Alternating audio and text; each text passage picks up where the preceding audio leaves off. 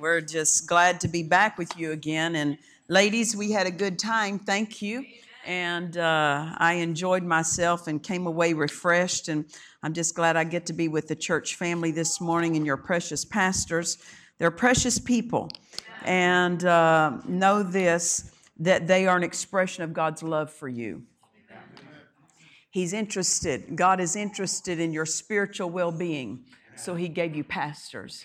And uh, we're just grateful to get to be with them. Thank you, Pastor, for having us. And Pastor Sharon, thank you for all you've done for us in these last couple days. And the Ministry of Helps, who uh, did such a beautiful job for us this weekend so we could en- enjoy what we have together. And uh, what you do is different than what we do in the pulpit, but it's not less important than what we do. And so we appreciate what you do, and uh, we're just glad to be with you.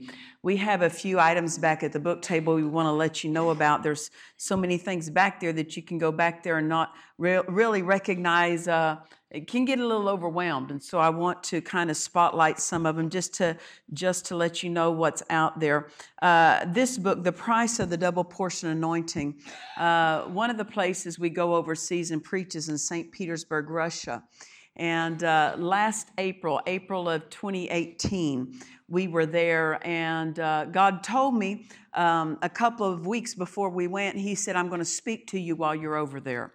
And so uh, one night I went up to my hotel room after the services, and uh, Jesus came in my hotel room and talked to me for an hour.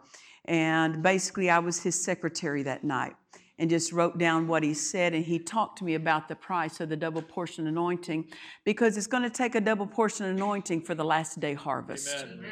That's good. And uh, he talked to me about what would have to be in place in our lives to flow the way he wants us to flow and in the measure that he wants us to flow in. One of the things that my husband, as well as other leaders in the body of Christ, prophesied about the last day revival is that the fivefold gift ministries the apostle, the prophet, the evangelist, pastor, teacher will be operating at full potential power. That's awesome. And we were, Dad Hagin was our spiritual father. And uh, being in his services so many times, like we were, I only ever heard him say the highest he ever operated at was in 70% of the potential of the office that he walked in. And he said to me, said to the congregation rather, he said, people would think that that's because uh, the minister only got there. And he said, the only reason I ever got to 70% is because that's as far as the people would go with me. Right, right.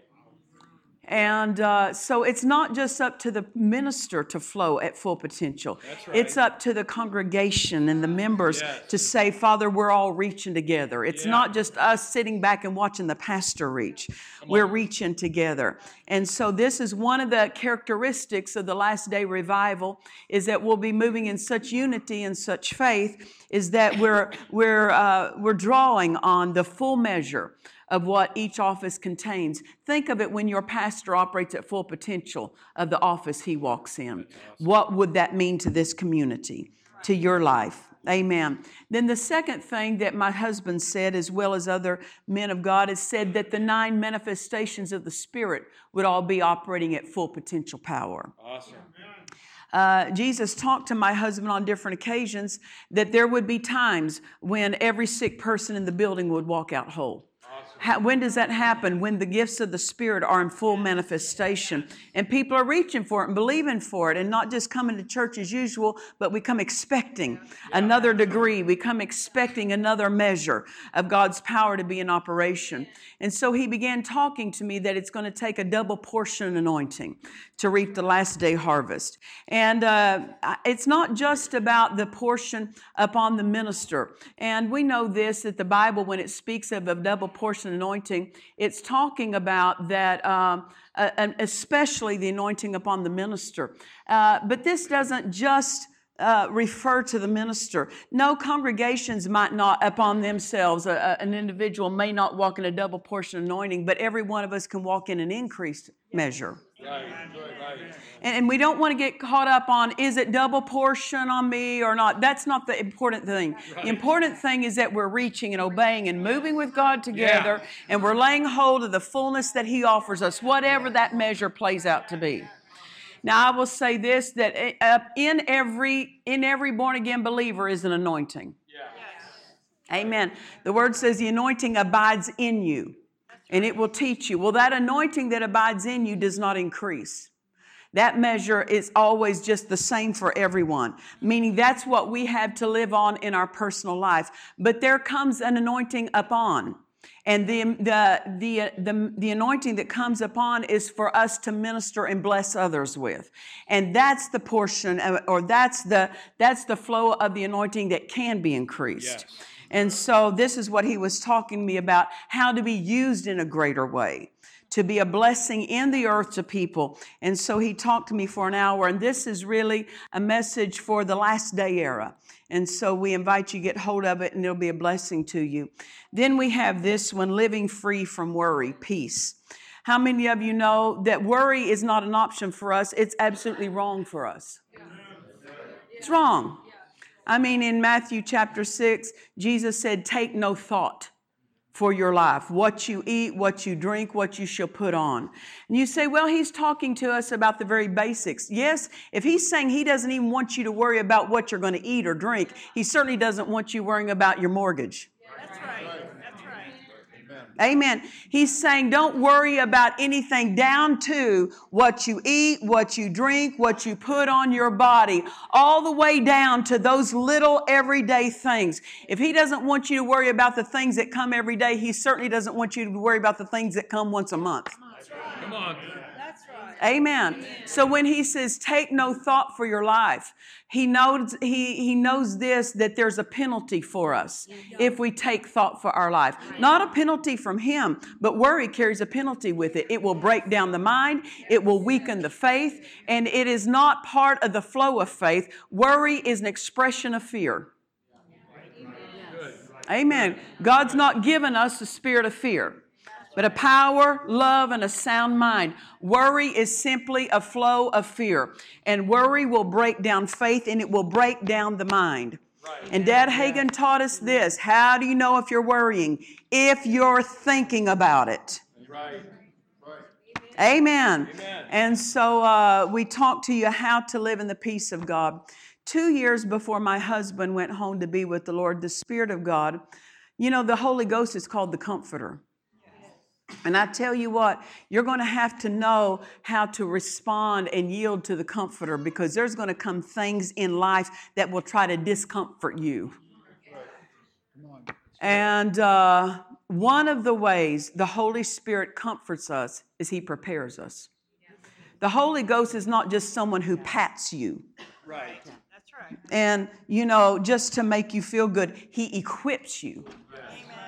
Amen. And that's one way that we're comforted. You know, when a when a when a warrior goes into any kind of battle, he's comforted knowing he's got his equipment. Yeah. That's right. He's comforted in knowing he's got skill with his equipment. That is his that is his safety Yes. at that point. His equipment and his skill with it. That's how the Holy Ghost comforts. He he equips us and helps us to be skillful if we'll follow his leading. Amen. And so uh, the Holy Ghost knew that there was some transitions and major changes coming in my life. And so what he did, he began to equip me and help me become skillful with the equipment. And two years before my husband went home to be with the Lord, the Spirit of God said to me, All I want you doing is practicing peace. Now, notice this. He was telling me that what was going to be the equipment for me during that time of transition was that peace would be what would govern me. How many of you know uh, if peace is governing you, fear can't? That's right. If peace is governing, worry can't. And so for two years, I knew what he meant when he said, All I want you doing is practicing peace. Listen, Jesus said, My peace I leave with you. You got it. It's on the inside of you, it's a divine flow. And it's not only a feeling, it's a force. It is an ability, a force on the inside of you that will flow out and dominate things around your life. And so it's not enough that it's in you, we have to practice what's in us. And so the Holy Ghost said to me, All I want you doing is practicing peace. I knew exactly what that meant. That meant govern every thought. Pay attention to every thought. If a thought did not lead me to peace, kick it out. If a thought troubled me, reject it. If a thought was trying to harass my mind, answer it. talk to it. You cannot get rid of thoughts by thinking. You cannot outthink thoughts that trouble you. When troubling thoughts come, you talk to them, you answer them, and you say, No, you don't. Because thoughts of fear will come and they will just circle around your head. An evil spirit, the devil can speak one thought to your mind and then he'll walk off and leave that thought to keep moving and circling Right. around your mind. Right. And that thing just circles and circles and you try to get rid of it and you can't because you can't outthink a wrong thought. You can only stop a wrong thought by answering it. Yes. I was ministering along the lines of talking about the mind. That's one of the things that God has me to emphasize is teaching people how to deal with their thought lives. People think that the, the devil is their problem when really it's an undisciplined mind. Yeah. That's good. Did you get that? Because we have authority, we're in charge of our minds. And just because the devil says something doesn't mean he has to take charge of our minds. Just because he says something doesn't mean we have to let that thought in. And we have to become skillful at shutting those thoughts down. And anytime we're troubled in our mind, that shows us we need more skill in our thought life. Amen. Excellent. And so, uh, so uh, I was preaching along the line of having a disciplined thought life and answering wrong thoughts. One pastor, a precious pastor, a precious man of God, and I mean, uh, got a, a robust faith. He's a He's a man who has great fruit in his life and ministry. And he said to me, he said, Pastor Nancy, several years ago, he was diagnosed with cancer and they were able to treat him. He got on the other side of that, but he said, I would be sitting up in my bed at night and he said, uh, the thought kept coming to me, that cancer is going to come back and I'm going to kill you with that. And he said, The devil said that to me. And he says, I had learned and uh, been taught by Brother Hagin that you learn to laugh at the devil. Why? Because that's one flow of faith. Amen. That's one way you can express faith. And he said, so for four months, after I had, you know, been, uh, been, you know, given a clear, a clean bill of health, he said I would have to sit up because at the nighttime I'd get so troubled, that thought coming to me that that cancer would come back and I'd be troubled by it. And he said I would sit up hour after hour and laugh during the middle of the night, just shutting that down. And he said my wife even had to go to a separate bedroom so that I could really, what was he doing? He was fighting the fight of faith. And I said, Pastor, I said, laughing is the fight of faith. Absolutely, that's Come part of it. But I said, the first part of it is you answer the thought. Right. Answer. And I said, You were trying to outlaugh it when you, it's words that stop words. Right. And he said, If I would have only known that, I wouldn't have had to sit up for four months trying to laugh my way through something if I could have known to answer it. Because the devil will speak words, and they are a living thing that will circle around your head, but you have words of life. And when you speak those words, it will stop those words from troubling and circling around your head.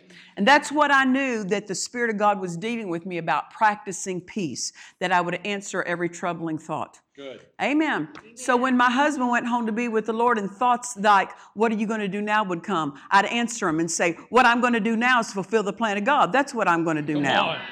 Amen. Amen. I'd answer those thoughts. Yes. I wouldn't sit and entertain and allow myself to be troubled by it. And so, because I had learned to practice peace, whenever my children came that day, which was really uh, six years ago, what was it, Friday or Saturday? Friday. Six years ago, Friday, they came on the back porch where I was and they said, Mom, Dad's plane went down. I knew how to stay in peace because I've been practicing that place for two years and I didn't come out of it. Thank God for the Holy Ghost. That if you will do the right thing with your mind, no emergency of life, Yeah. no conflict of life can take you from the place that Jesus authorized for you to live. It's called the place of peace. Come on. Amen. You don't get there just by, by circumstance, you get there on purpose to where you stay in that flow. I refuse to come out. I told my children when, uh, as we were on the back porch that day, I said, Don't you touch this in your thought life. Don't you wonder how, why, what are we going to do now? I said, You cannot get in the mental arena because the peace of God is not in the mind, it's in your spirit. And I said, You shut down that mind, and that peace will rise up and it will dominate your mind, but it does not flow from your mind. So don't look there for your peace. And I said, Y'all cannot get into depression. You cannot get in oppression because we've got a race to run, and I don't have time to pull you out of a hole of depression. That's right. Amen. Amen. Because I practiced peace, I was able to keep my family in peace. Because I practiced peace, I was able to keep our congregation and our ministry in peace. We didn't have to dig ourselves out of a hole. Amen. Good. And so I want you to know worry and fear is not a flow for the believer. Right. It's not the flow of faith. Amen. Peace is our flow. So that Yes. book is out there. There's another companion book with this called A Sound Disciplined Mind. So we encourage you to get both of those because, uh, you know, the more peaceful you are in your mind, the better life is going to be. Come on. Then we have also out there, um, we have this one visitations from God. People would say, well, what is a visitation from God? Well, you say maybe it's an angel showing up. Well, that's true. Uh, or maybe it's God speaking to you in an audible voice, or Jesus appearing to you, or someone speaking a prophecy to you. Well, all of those certainly are visitations from God, but if we want to really know, we go to the Bible. And it says that Jesus stood and wept over Jerusalem, he said, because they did not recognize their time of visitation. What was their visitation? It was a God filled man sent to them. Yes. Can I tell you, uh, God has a visit for you, a visitation for you, and it's not just in a vision, it's not a dream, it's not some audible voice. It is a God filled man sent to your midst. It's called your pastor. Your pastor is a visitation from God. When God wants to visit a man, he sends a man. That's what Martin Luther was. He was a visitation from God. That's Yeah. what John Wesley was a visitation Yes. from God. Smith Wigglesworth, a visitation from God. Billy Graham, a visitation from God to this earth. Yeah. Uh, Kenneth E. Hagin, a visitation from God. Dr. Lester Sumrall, a Yes. visitation from God. Yeah. Ken, uh, uh, Dr. Ed Dufresne, a visitation from Amen. God. When God wants to visit you, He doesn't send a feeling, He sends a man. Right. Right. Right. That's. Amen. And too many times people miss their visit from God when they don't recognize the role of the pastor in their life and they dismiss church attendance and they think it lightly and they treat it lightly. If we miss church, we miss our visitation from God. Amen. And God is so good to us, He doesn't just say, hmm, don't know when the visit will come. Remember the pool of Bethesda? An angel would come down and deposit a measure of healing power in the water. He'd stir the water, and they never knew when that would happen, so they had to live there by that pool just so they could be available when that stirring happened. God's better to us. Yeah. You know what? He says at 10 a.m. on Sunday morning, we're going to have a visit from God with our pastor. And at your midweek service, he assigns a time. And it's no, it's no excuse for us to, to not be there when we're assigned a visitation. I've learned this in 25 years of pastoring. There are people who say, you know, Pastor, I, I just don't, I, I, my, my marriage is falling apart. I've got all kinds of problems. And I said, well, where were you last, last uh, midweek service? God was visiting you and you didn't show up for your visit. You want to hear something at home, but if you want to hear something at home, come and show him, show God that you honor his visit that's assigned. That's right. Well, praise the Lord. Can I tell you this? It's life and death what church you go to. Can I tell you this? I've seen many people in the body of Christ die prematurely for one reason they didn't have a pastor. They didn't have someone speaking into their life that gave them answers. They missed their visit from God. They thought church was optional when it's mandatory to, to long life. And so that is out there. It'll be a blessing to you. And then we also have this one victory over grief and sorrow. Uh, when my husband went home to be with the Lord, I was already in the flow of peace, so there was no room for grief and sorrow in that flow. Right. And people say, well, you know, I grieve. It's an expression of how I honor God or honor the person. If I love someone, you know, I grieve when they're not there. The only thing is, Jesus redeemed us from grief Yes. and sorrows. Yes. If grief was a flow of honor, why would Jesus have to come and redeem us from it? Word. Right. Very good. Grief is not a flow of honor, it's a flow of fear. And uh, when people fear, they grieve over something. I tell you, uh, when Brother Copeland called me the day, just moments really after my husband went home to be with the Lord, he said, "Nancy, how you doing?" And one of the things I had to think was this: I can't act like I don't know what I know. When you know where someone is, and they, the, the word says to live is Christ, but to die is gain. Oh yeah. That would be like if your husband or your wife came home from work one day and says, "Honey, you know, I'm, I'm really downcast today." Well, why are you why are you downcast? Well, I got a promotion at work. I, you know, I just feel bad about it. There, the proper response to promotion is rejoicing. Yes. To live as Christ, to die as promotion. That's excellent. Good job. Very You see, you have to think in terms of that. Yeah, yeah. You have to renew your mind to remember the right thing. The right thing is in you, remember it. Amen. And think in terms of that. The Bible talks about the comfort of the scriptures, but you have to allow them to comfort you. And the way that you allow them to comfort you is you don't dismiss them, you hold to them Yeah. at a time when things try to trouble you. Good, Amen. good. And you rejoice. And the, when when my husband went home to be with the Lord for months and months and months, my sole occupation was this: I worship you, Father.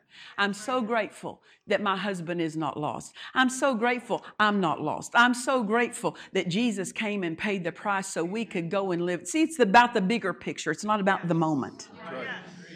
There you go. Amen. Yeah. And so when you get your when you get your thought life on the bigger picture, you rejoice over where where that loved one is at and where you're going to be one day. In case you didn't know it, we're all going to go there one day. We're all going to exit this earth. And the, the thing about it is this: it's uh, if we could say this, we go out and we tell people, you need to get born again. You need to get Christ in you. Why? So you can live with Him one day. Yeah. So then when they go live with Him one day, we cry. We fall apart. What's up with that? That's why we told people they needed to get born again because Right. that's the that's the prize, that's the payoff. Come on. And then people go into fear and grief and sorrow when they go for the prize. It's something's missing up here. You know, it's called right thoughts. Well, praise the Lord.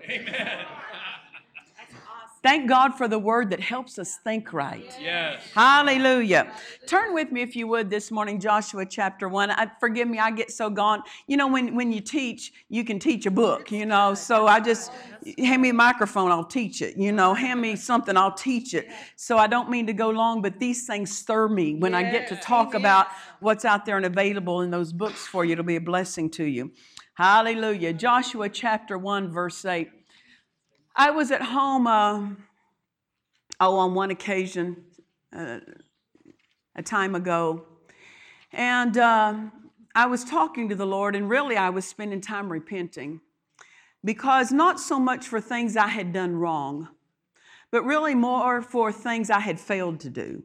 You know, omitted to do. I could have done better at this, Father. I could have done better at that. I should be further along in some spiritual things. And I was talking to him about those things. And you know, it's, it's right for us to be sober about where we're at spiritually, and not just mindlessly conduct life, but we need to evaluate and uh, say, where am I and where, what do I need to be reaching for?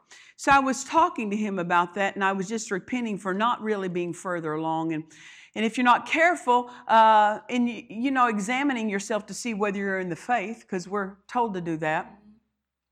Uh, if you're not careful, you can get under a flow of condemnation in that. But um, so I had been talking to him and repenting, and then I picked up one of Dad Hagin's books and was sitting down and reading. And I've been reading for a little bit, and I seemed to be impressed to get on my knees. And when I did, it's the moment my knees touched the floor, Jesus was standing in front of me. And he said this to me. He said, You have failed many, many times. And I thought, I am so glad I'm the first one to bring that up. What's bad is if he's the first one to bring it up and you act like you didn't know, know what he's talking about. then you know you're close to trouble. Right. But really, he was really replying to what I had been talking to him about. And he said to me, He said, You have failed many, many times, but I'm so glad he didn't leave me there. He followed it with this, but I never have. So I share my success with you. Get that? Yeah. We fail, but he succeed, but he has succeeded. And it's not about us trying to go out and formulate or achieve our own success. It's about moving into the success that he has already achieved. Amen. Hallelujah. And so anyway, so he made that statement to me. Why? He was giving me a better place to look. Mm-hmm. Wasn't isn't that right? Yeah. If you look at you, you sink low. You look at him, you'll rise to the place that he seated you at. Yes. I'm talking about rising in your thinking, Yes. rising in the way you respond to things. Amen. Amen. And so uh, he made that statement. He said, So I share my success with you. Immediately upon that statement, he gave me this passage, Joshua chapter 1. He had said this to me a couple of years ago. He said, Joshua chapter 1 is how you're going to get to the next level that I have for you. Now, I didn't quite know what he meant by that, but he opened it up to me that day. And so I want to talk to you about that because how many of you know success is available to you? Right. I said success is available to you as we go under the, the, the, the blinking lights. We're off and on and we're off and on. Boy, we got some, that's all right. We got, we got some kind of star on stage here going or something. And so here we see this Joshua chapter 1. He says this. He says, This book of the law, verse 8, Joshua chapter 1, this book of the law shall not depart out of your mouth, but you shall meditate therein day and night, so that you may observe to do according to all that's written therein. For then you shall make you shall make Yes. your way Yes. prosperous, and then you shall have what? Good success. Notice what God told us to do prosper and have good success. How many of you know you're not the first one to desire your prosperity? He was. Yeah, yeah, yeah, yeah.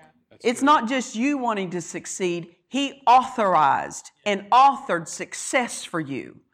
And so, if we're not prospering or succeeding, we're missing out on something. This passage, he said to Joshua at a time when Joshua was reaching one of the most trying times of his life. And this is when Moses had just exited the earth.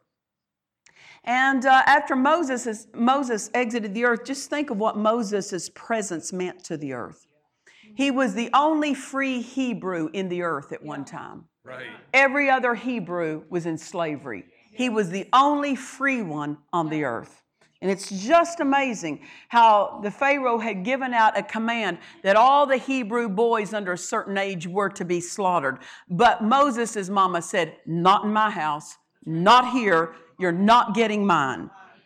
And I have a firm belief that if every Hebrew mama would have stood up and says, "Not in my house, you're not getting mine," just as God gave Moses' mama a plan to rescue her child, I believe God will give anybody a plan who will approach with faith. You're not getting my child to drugs. You're not getting my child to porno. Not my house. No, not happening. And when you take that stand, God will empower you. Yeah. Amen. And this is what Moses' mama said when other mothers were yielding up their babies. She said, Not mine. And she did a divine thing. She lied. Yeah, she hid her baby. She's not yielding up something. She's holding to the plan of God when the devil tried to get her to say, Well, you need to follow the law, not if it's against the plan of God. And so she held to the plan of God, and God gave her a plan and sent that baby in a basket down the Nile. Right. And divinely, I have no doubt, angels escorting that basket right up. Oh, yeah, you're going to kill the babies? I tell you what, you're going to raise this one, you're going to fund him. And he arrived at Pharaoh's house Good. right behind his little palace there. And Pharaoh's daughter, moved by emotion as a, as a, as a young gal goes and sees a baby, and Pharaoh can't say no to his daughter. And so she walks up and says, Here, I call this child my child. I call this son my, chi- my son. And now the Pharaoh's going to finance. The, fi- the Pharaoh's going to pay for the upraising and bringing up of this one Hebrew boy. And so, uh, yeah, you say you're going to kill the others. Okay, you're going to fund this one. This one's going to cost you something. Put him in line for royalty. Amen. So this is this is the man that it seemed obvious. Well, certainly the way you're going to free the Hebrews, put a Hebrew on the throne.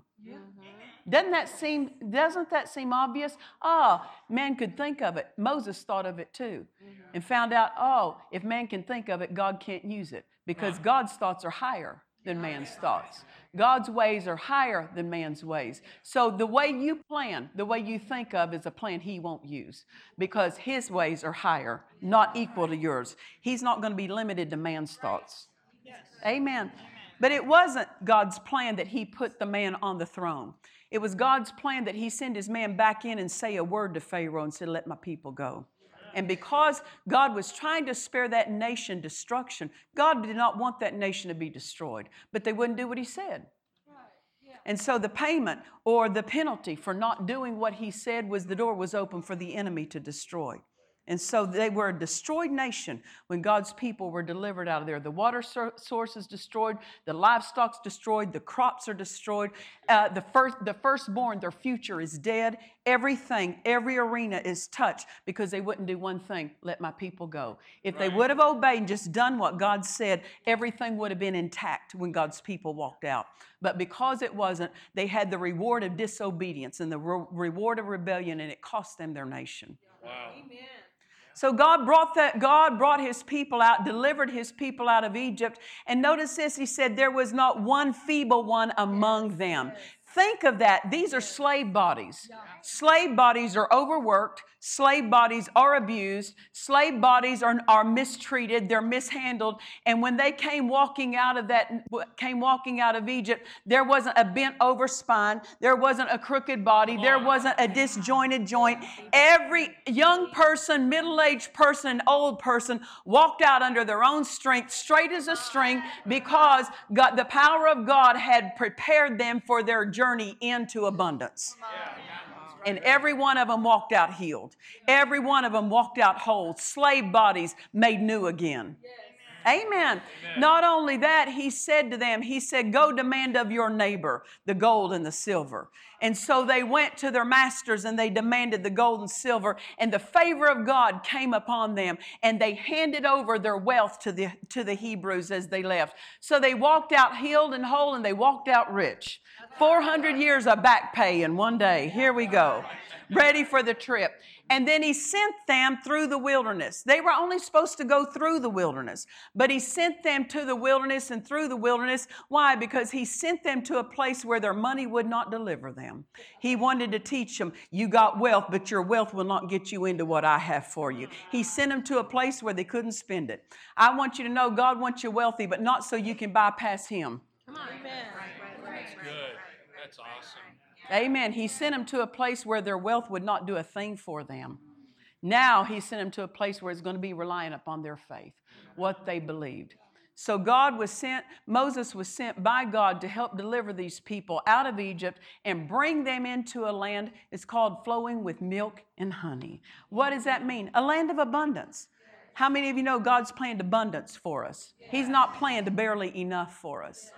But because they would not because even though they walked out, notice this, they saw all these things that were worked to, to get them out of Egypt. They saw the cloud by day, the pillar of fire by night that led them. But notice the thing is, although they had health, although they had wealth, they had one of the finest men as a leader, they had the presence of God to accompany them, and they still didn't arrive into what God had for them. Why? Because they would not bring their faith. How do we know they wouldn't bring their faith? Because they still thought like a slave. They complained against their pastor. They complained against God. They complained against their circumstances.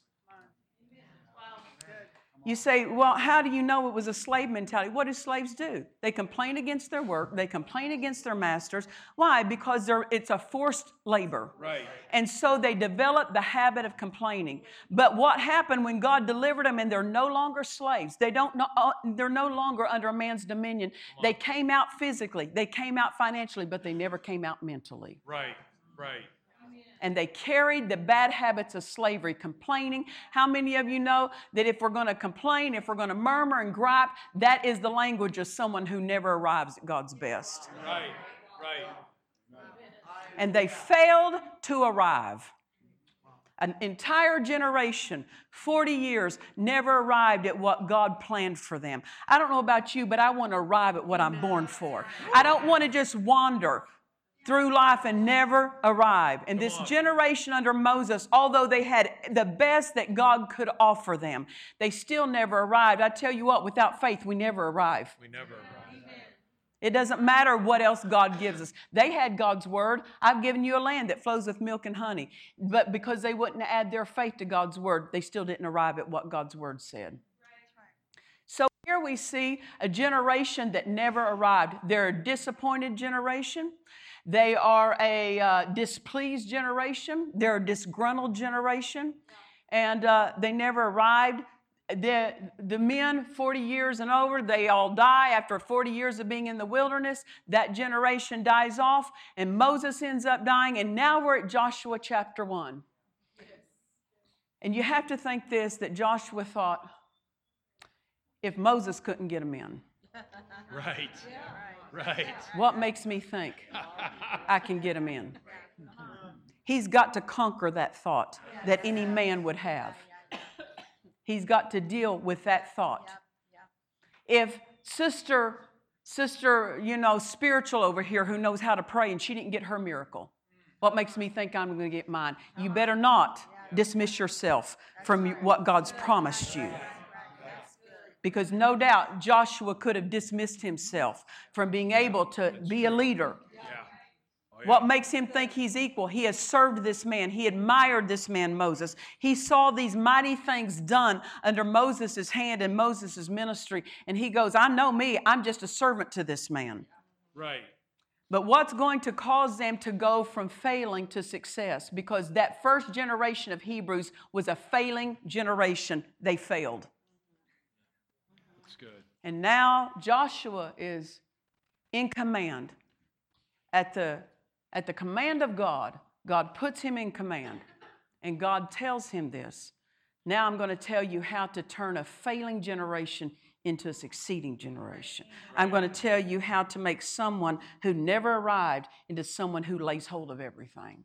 I don't know about you, but I don't just want to have God's word. I want to arrive at what God's word says is mine. Yeah. Amen. Amen. You would think that it would take. Now, see, the problem with Joshua is this. He had a generation, of course, the first generation died out. The second generation never saw what the first generation saw. Right. Exactly. The second generation never ha- saw the same exact dealings that the first generation saw, the dramatic dealings. Notice this you can see God move dramatically, but without faith, it doesn't matter what you saw. Right. That's right. Very good. Just seeing a vision will not, will not take the place of faith. Right. Hearing a voice will not take the place of faith. Receiving a prophecy won't take the place of faith. Yes. Faith has its own place, and it doesn't matter how dramatic God deals with you. Without faith, you don't arrive. Come on. None of us do. Right, That's good. Wow. Amen. Yeah. It took faith for us to arrive at salvation. Yeah. We had to believe. Amen. How many of you know now that we're saved, it's going to take faith to arrive at the fullness of the blessings salvation Yes. brought us? Yes. Amen. We're not going to get there just hoping we arrive. We're going to get there on purpose. We will not automatically arrive at God's best. Come on. We have to get there on purpose by using our faith. Right. That's good. And even though God had a plan for that first generation, they didn't get there automatically because they wouldn't bring their faith. They never arrived, no matter what miracles they saw, no matter what they saw, no matter what uh, rivers or, or seas they crossed on dry land. Didn't matter. All those spectacular, dramatic events did not get them in without their faith. right.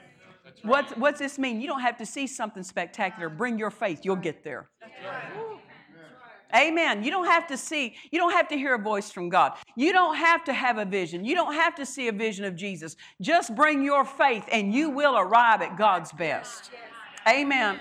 So you would think that Joshua would say this God, if I couldn't, if Moses couldn't get them in, it's going to take a volume of instruction to get these people in. And in one verse, God gives him instruction how to turn an entire nation from a failing nation to a winning nation in one verse. Right. One verse. It only takes one thing, God says, if you putting it in place. It only takes one thing. It doesn't matter how far your family or your life has fallen apart. If you'll do one thing He tells you to do, it will take you from the place of failure and put you in total success. Amen. So this is what Joshua 1 8 is. It tells every, every human being how to move out of, out of failure into success. Yes. And he says this I love, the, I love the first two words of this, this verse in Joshua chapter 1, verse 8. This book. This book. This book. Amen. Not your education, not your IQ, not who you know, not where you were born, not what kind of family you were born in. To this book. Do you know that this book removes all natural distinctions? It doesn't matter what country you're in, it doesn't matter what family you're raised in, it doesn't matter what your education. If you will treat this book and honor this book as the Word of God, you will arrive at what God authored for you no matter where you're born, no matter what kind of family you were born into, no matter what financial start you had or didn't have. If you will treat the book, the book treats everyone the same. That's right. But the difference is how are you going to treat the book? I tell you what, the way we arrive, we have to have respect for what God says. We have to we have to honor what God says. We have to value what God says and not just dismiss it and treat it lightly. These are words that heaven brought to earth for our lives. If we will honor the book, the book will honor our lives. Yes. Amen. Whether or not we're going to succeed in life is going to be based on one thing how we treat the book. This is not just this is not just a textbook. This is my life. This is not just something that you sit by your bedstand. This is how you arrive at the fullness of God, how we treat the book. If God says something, I honor it. I hold to it. I don't dismiss it and let worry tell me to let go of the book. I don't let fear tell me to let go of the book. I hold to what God says more than I. I'm not going to, to let go of what God says so I can pick up what fear says. Come on. To pick up what fear says is to dishonor what God said. Praise the Lord. To worry is to lay down and forget what God says. To worry is to dishonor and disrespect the book. Hallelujah. Hallelujah. This book of the law. I want you to count with me. I want you to notice in this verse, this book of the law, the words mentioned, this book of the law shall not depart out of your mouth. Now you're mentioned. But thou, you, shall meditate therein, the word, day and night, so that you, third time, so that you may do according to all that's in the book, third time. Amen. Yes. So that you shall make your way prosperous and you shall have good success. Look at that. The words mentioned three times, you're mentioned five. You're mentioned, the words mentioned three times, you're mentioned five times. What's this mean? Notice who's not mentioned the devil. Yeah. That's right. That's right. Notice who's not mentioned God. Yeah. Yeah. Now we know this God and His Word are one, but He's talking about specifically His flow of His Word. Right, right, right. Good. Our success doesn't isn't stolen from us because of the devil. Right. Wow, Come on. Our success depends on one thing: what we're going to do with the Word, Come on. How we treat the Word, the place we give the Word Well said. in our life. Whether or not we're going to arrive at what we're born for is on one thing: how are we going to treat the Word? What are we going to treat what God says in our life? Amen. Amen.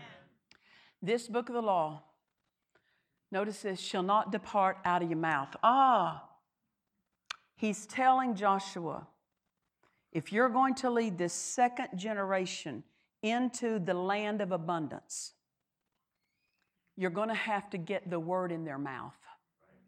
Okay, now he's telling them why they didn't arrive the first generation.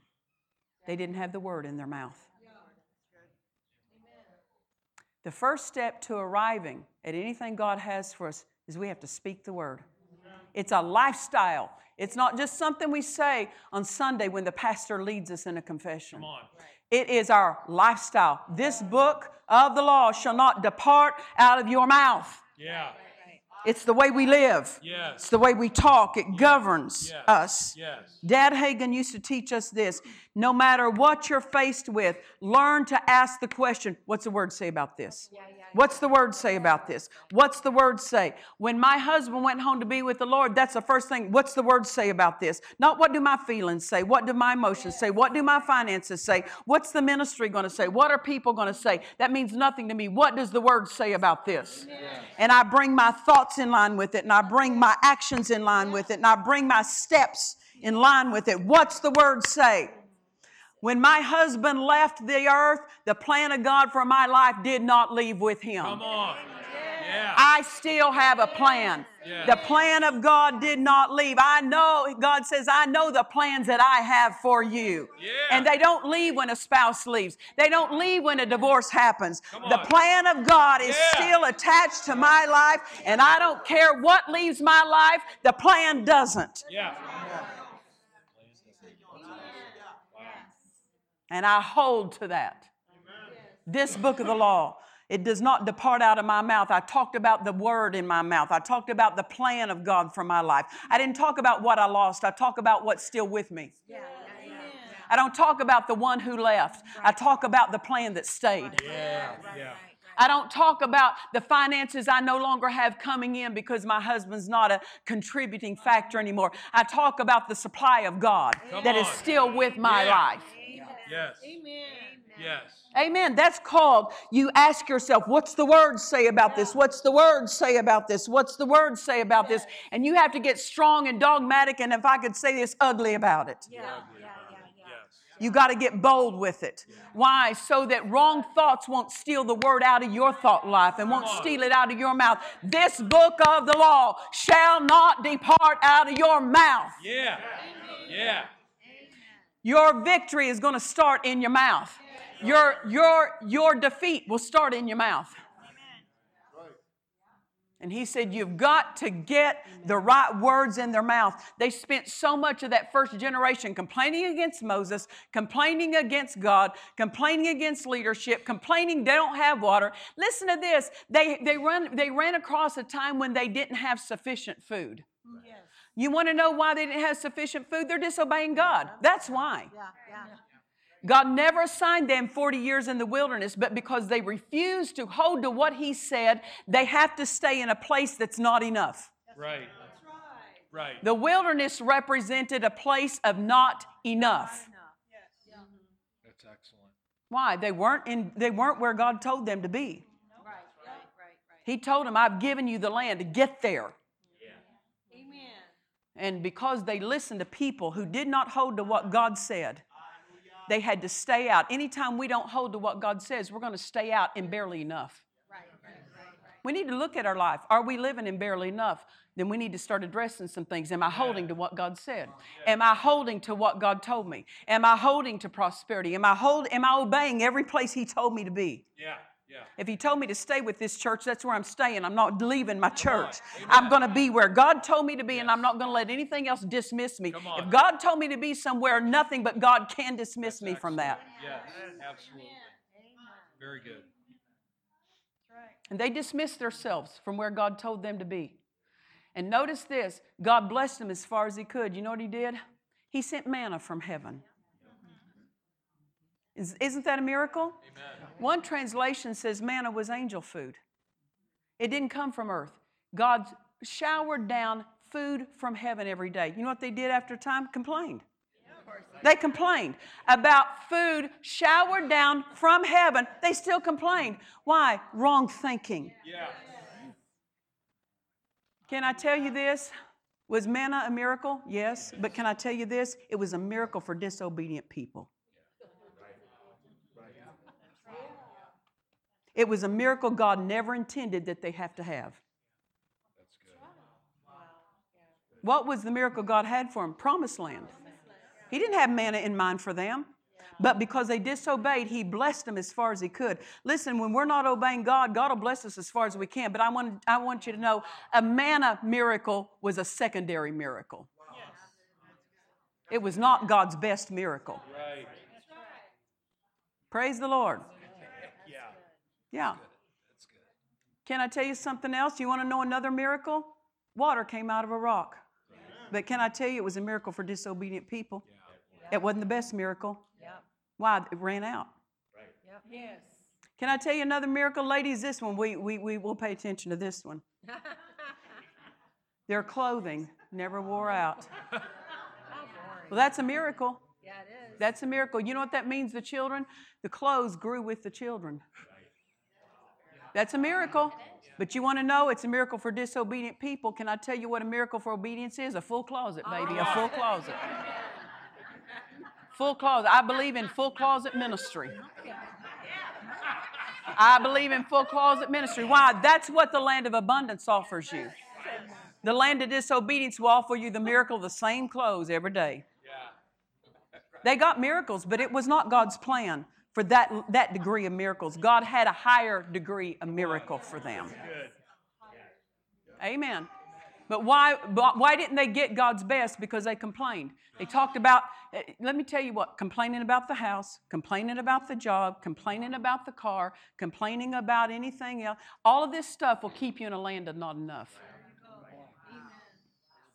Complain about, well, the boss doesn't treat me right. He doesn't pay me enough. Talk like that, and you'll live in a land of not enough.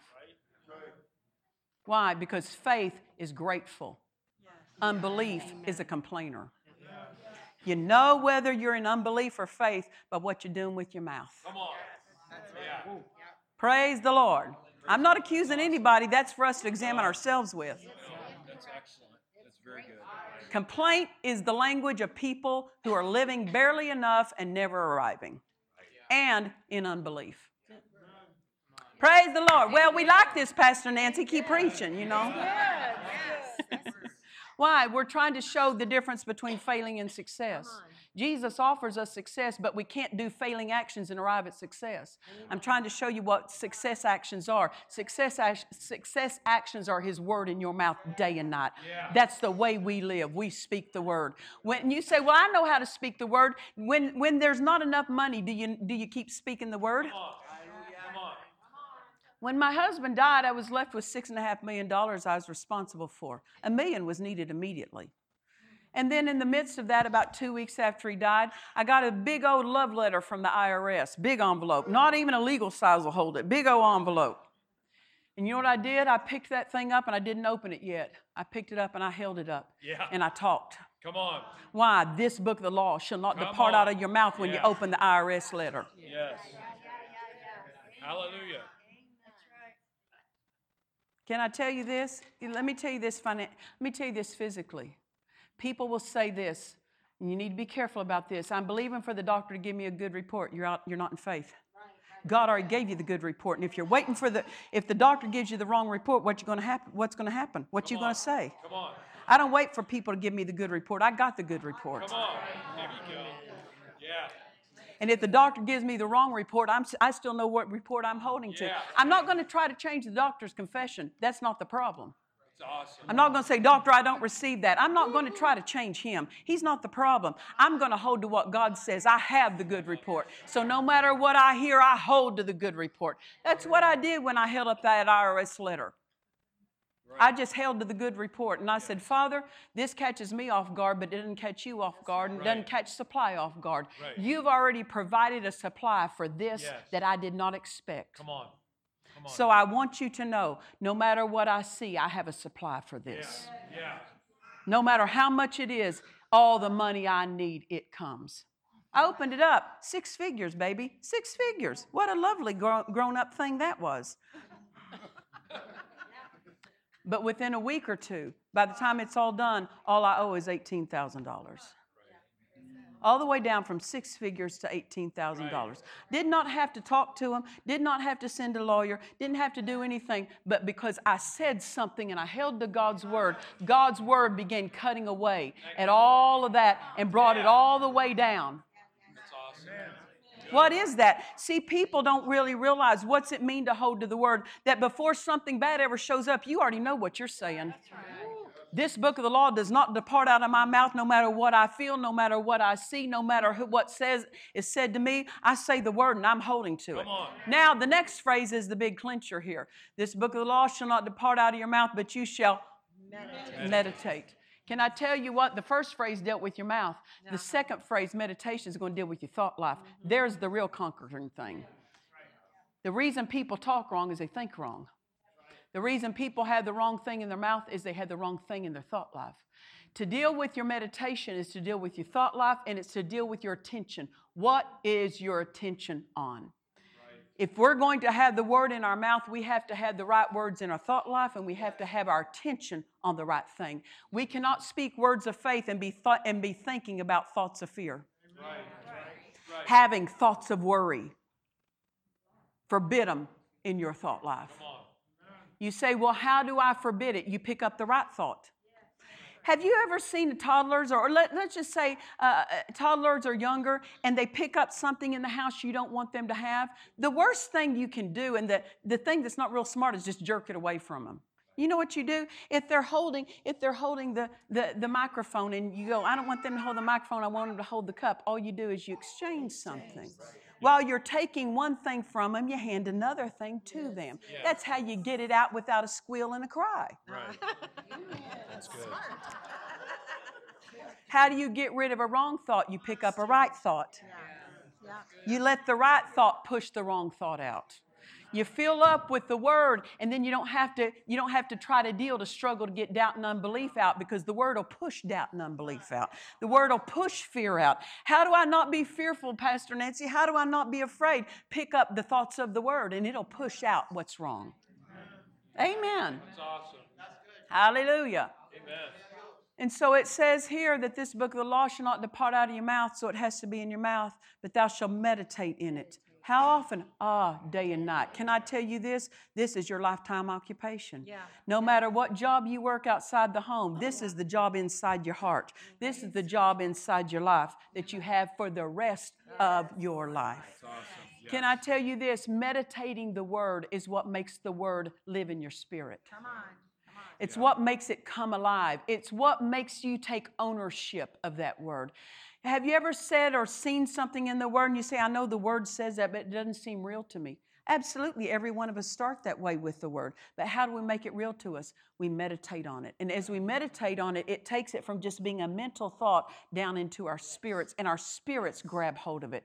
You can't get it, you can't get full faith with hearing it once. You got to meditate on it to p- drive it down into your spirit.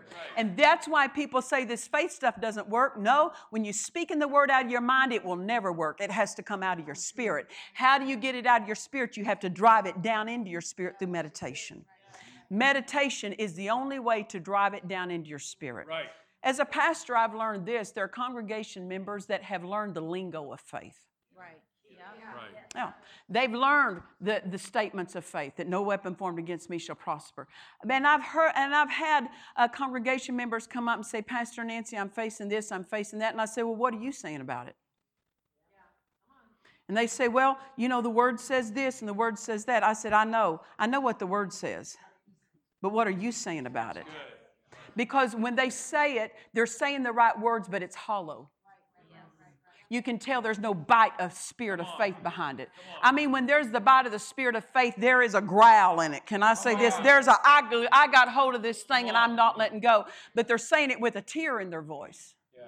You say something with a tear in your voice, you come up and you come up and you go, Oh, Father, I just received my. No, no, no, no. You're, you're trying to believe with your mind. Right. Right. Right. Right. Good. Right. Right. That's excellent. When you believe with your spirit, there's a there's a there's a there's a boldness to it. There's a I got a I got a handle on this. You say, well, how do I believe with my spirit? There's only one way. You got to meditate on that word. Right. That's going to take time with God. Yes. That's going to take time with the word, not to earn it, but to drive it down. yes. Yes. Yes.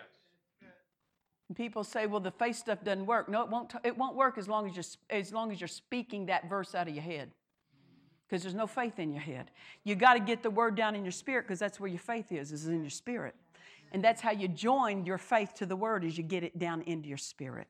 Hallelujah. Amen. This book of the law shall not depart out of your mouth, but you shall meditate day and night. Get it in your your your mind needs the word and your spirit needs the word. But you shall meditate on it day and night. Yeah. Uh, uh, worry is simply this meditation in the negative direction. Right. Right. Right. That's, true. That's all it is. Yep. Worry is meditation. Yeah. Meditating on the wrong thing, going the wrong way.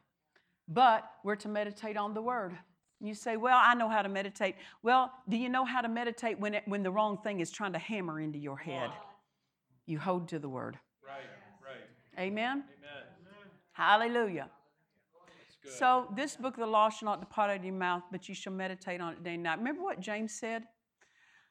A double minded man is unstable in all his ways. Don't let him think he will receive anything right. of the Lord. Right. Right. You say, Pastor, I'm not double minded. Well, let me just say this to s- confess the right thing to someone else, but to lay in bed and think the wrong thing to yourself is called double minded. So, to not be double minded, you have to deal with what you think to yourself. Yes. Because it's not enough to say the right thing, but think about the wrong thing. It's double minded. Meditation means that you're thinking the right thing when nobody else but God knows what you're thinking. Hallelujah.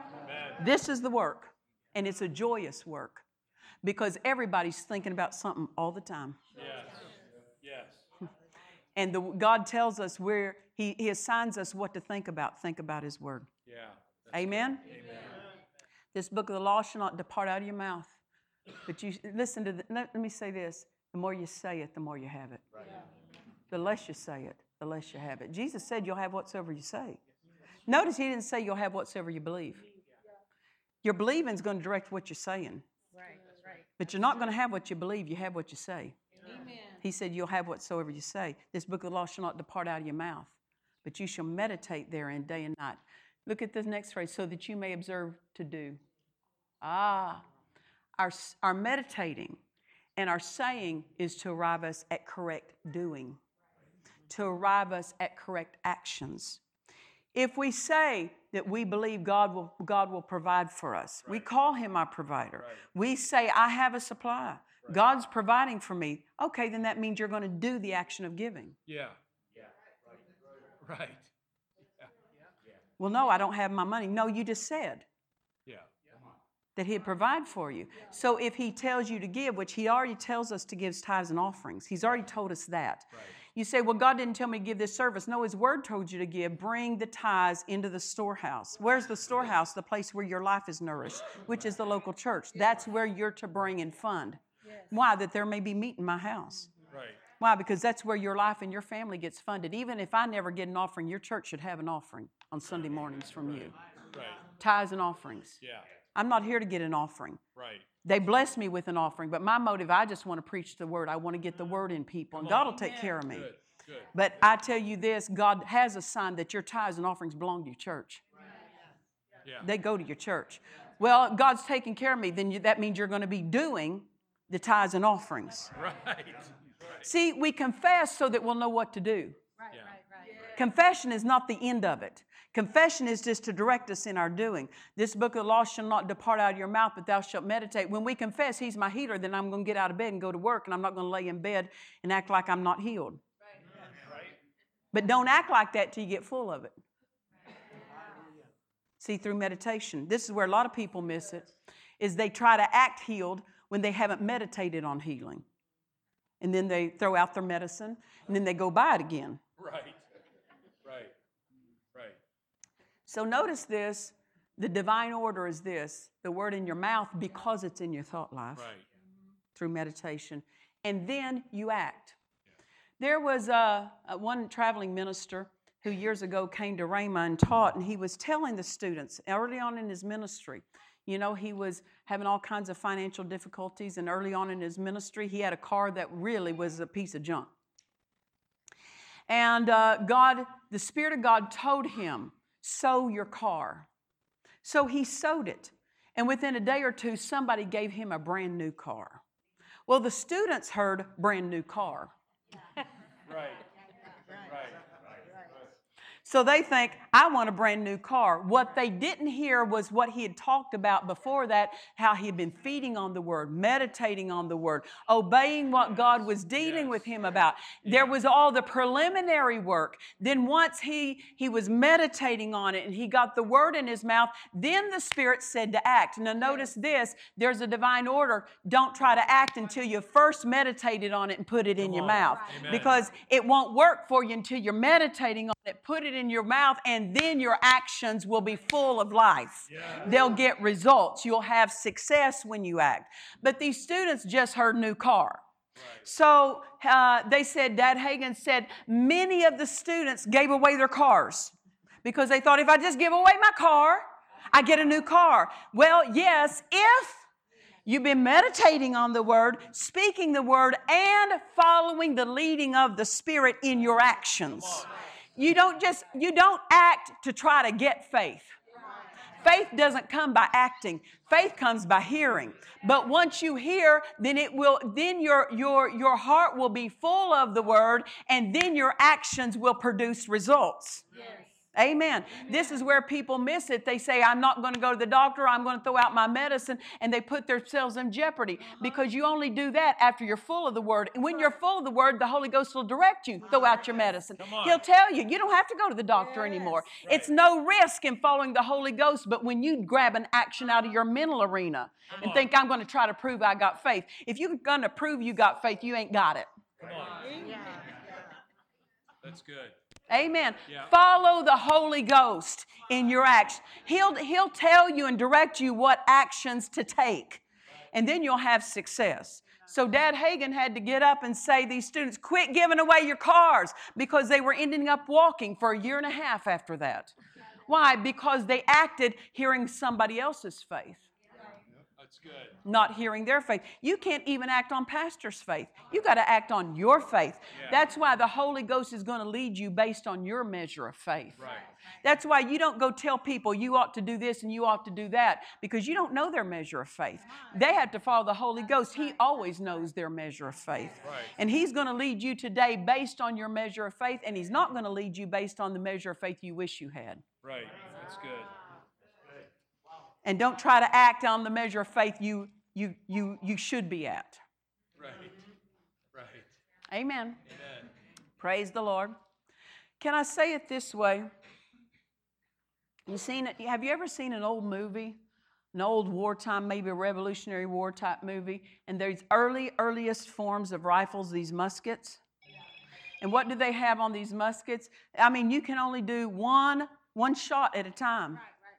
What do they do? They'd take that long musket and they would pour in gunpowder. Right. They'd put in a bullet Right. and then they would put in a paper wad. Yeah.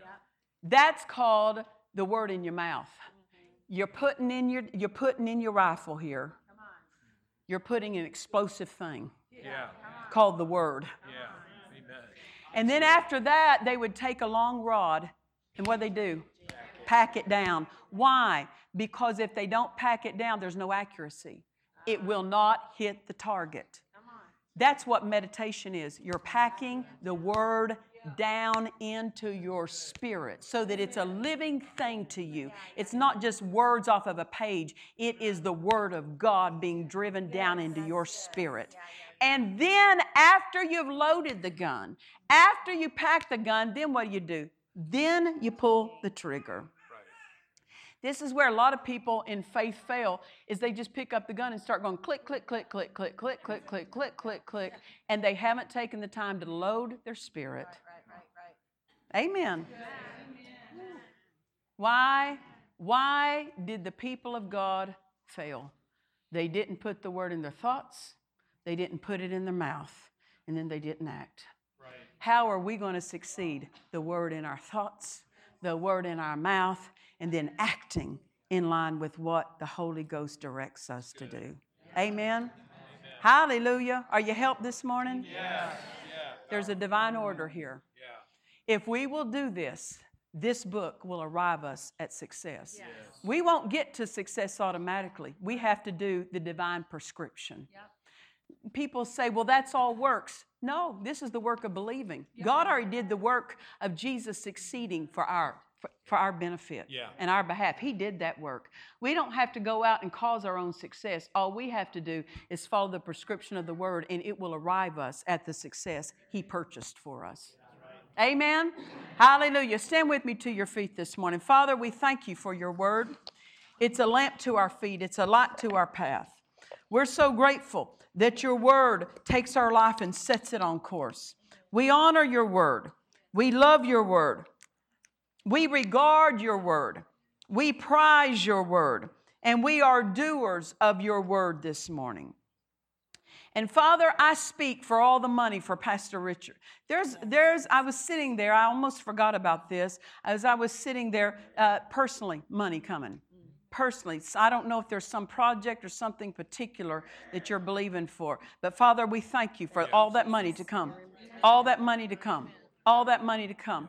Can I tell you this? When God gives us a word, and I say this for everybody, words equal work. Yeah, right. Yes, they do.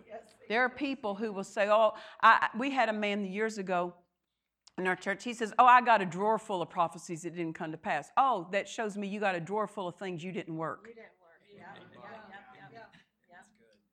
You thought what God said would come to pass automatically. We find out that didn't work for the Hebrews. Why would it work for you? Right, right, right. Amen. Yeah. They didn't arrive at the promised land automatically. They had to follow instructions. Right. What was the instruction? Get the word in your in your thought life, get it in your thoughts, get it in your mouth, mm-hmm. and get it in your actions. Yes. Amen. Yeah. Hallelujah. Yes. When God says something to us, we better put it, get it in our mouth, get it in the way we think, or it'll never come to pass. Right, right. What has God said to you? It won't just happen because He mm-hmm. wants it for you. And it won't just happen because He said it. It's going to happen because you said it. Come on. You thought it. Come on. He, he tells us His thoughts so that we'll know what is to be our thoughts. Yeah. We have to make His words our thoughts, Right. and then they will. Then they'll come to pass. Right. Amen. Right. Are you helped tonight? This morning, Absolutely. Good. Absolutely. we have our homework. Yes, Amen. we do. Aren't you glad? Every service, you get homework. Amen. It's a joy to know that we don't have to go out and formulate our own success. If we will do, if we will feed on the word, if we will put it in our mouth. Now, see, when we, he talks about meditating on the word, you can't meditate on it if you don't feed on it. Right, right, Come on. Right.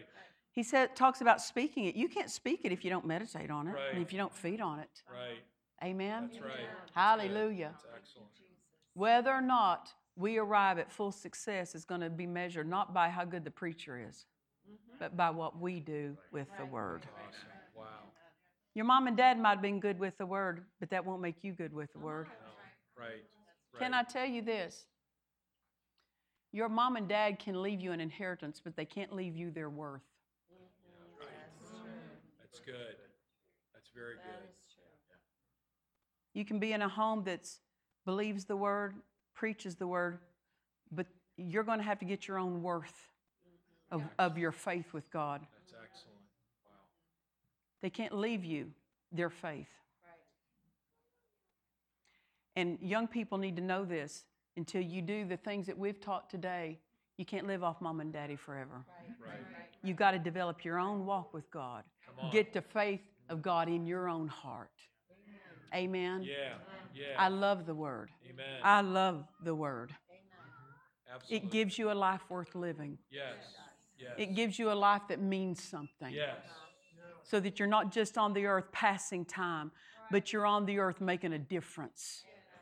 Amen. Reaching for more, Glory to God. blessing people. Yeah. Yeah. Amen. And then your life has fruit that you're increasing. Amen. Hallelujah. Thank you, Lord. Father, we thank you for your word. If let me ask you this if if the heavyweight champion of the world and they assign him, you know, they, he gets this wide belt that he holds up to show I won this. When that man dies, he can leave that to his son Right. as an inheritance, but he better not carry that belt into a rink. Yeah. Come. That's a fact. He gonna get his brains beat out. Yes. He inherited his daddy's value, but he didn't inherit his worth.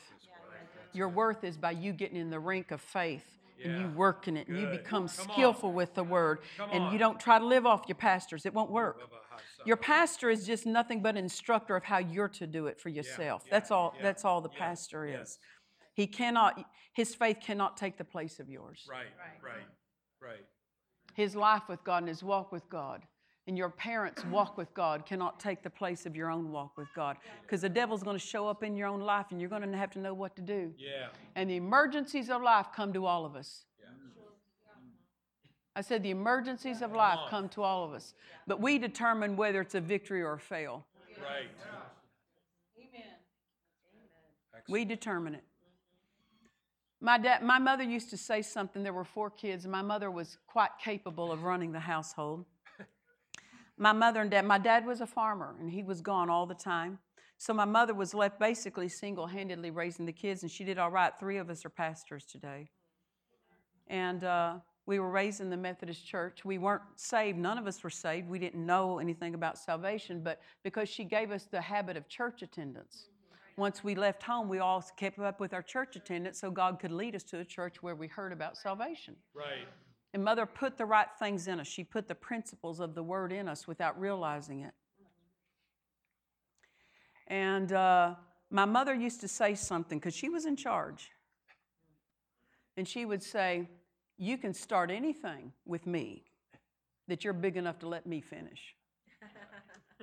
because she said, No matter what you start, I'll finish it. We can say the same thing to the devil. You can start anything with me. You're big enough to take my finish. Yeah. You might start and offer me an emergency, but I determine the outcome. Come on. Yeah. You might attack my finances, but I'll determine the outcome. That's right. You might attack my family, but I'll determine the outcome. Come on. Come on. Powerful. Amen. Amen. I don't care what happens in life, the end is authored by you. That's excellent. And if the devil authored the end, it's because you let him. Yeah. Yeah. Yep. If he determined the outcome, it's because you let him. You say, Well, I don't know, Pastor Nancy, you lost your husband. Are, are you sure? I know right where he's at.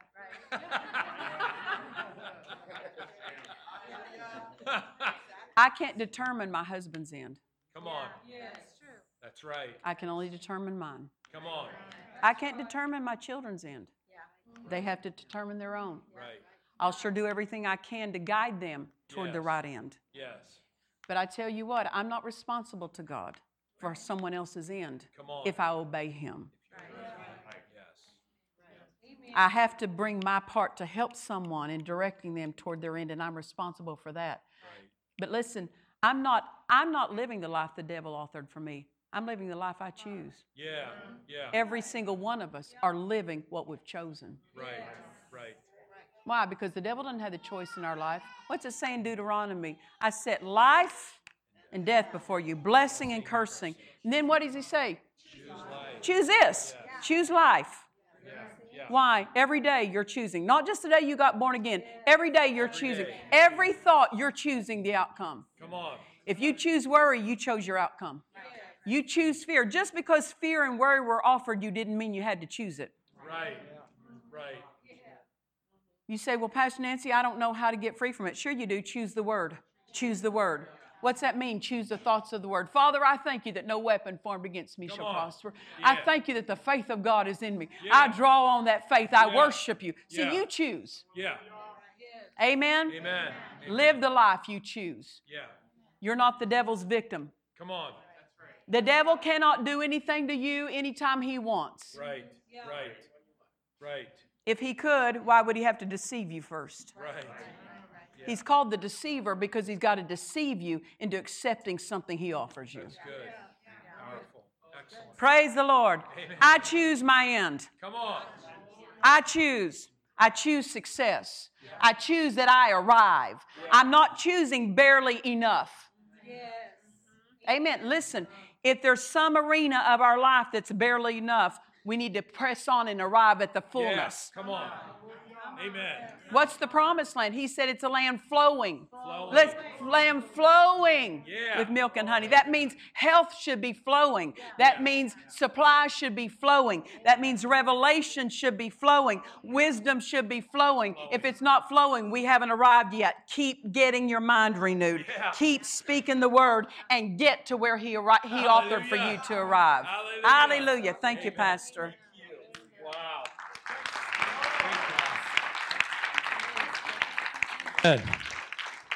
Well, did you get anything out of that? Come on, give the Lord praise like you mean it. Amen. Wow. Powerful. Thank you.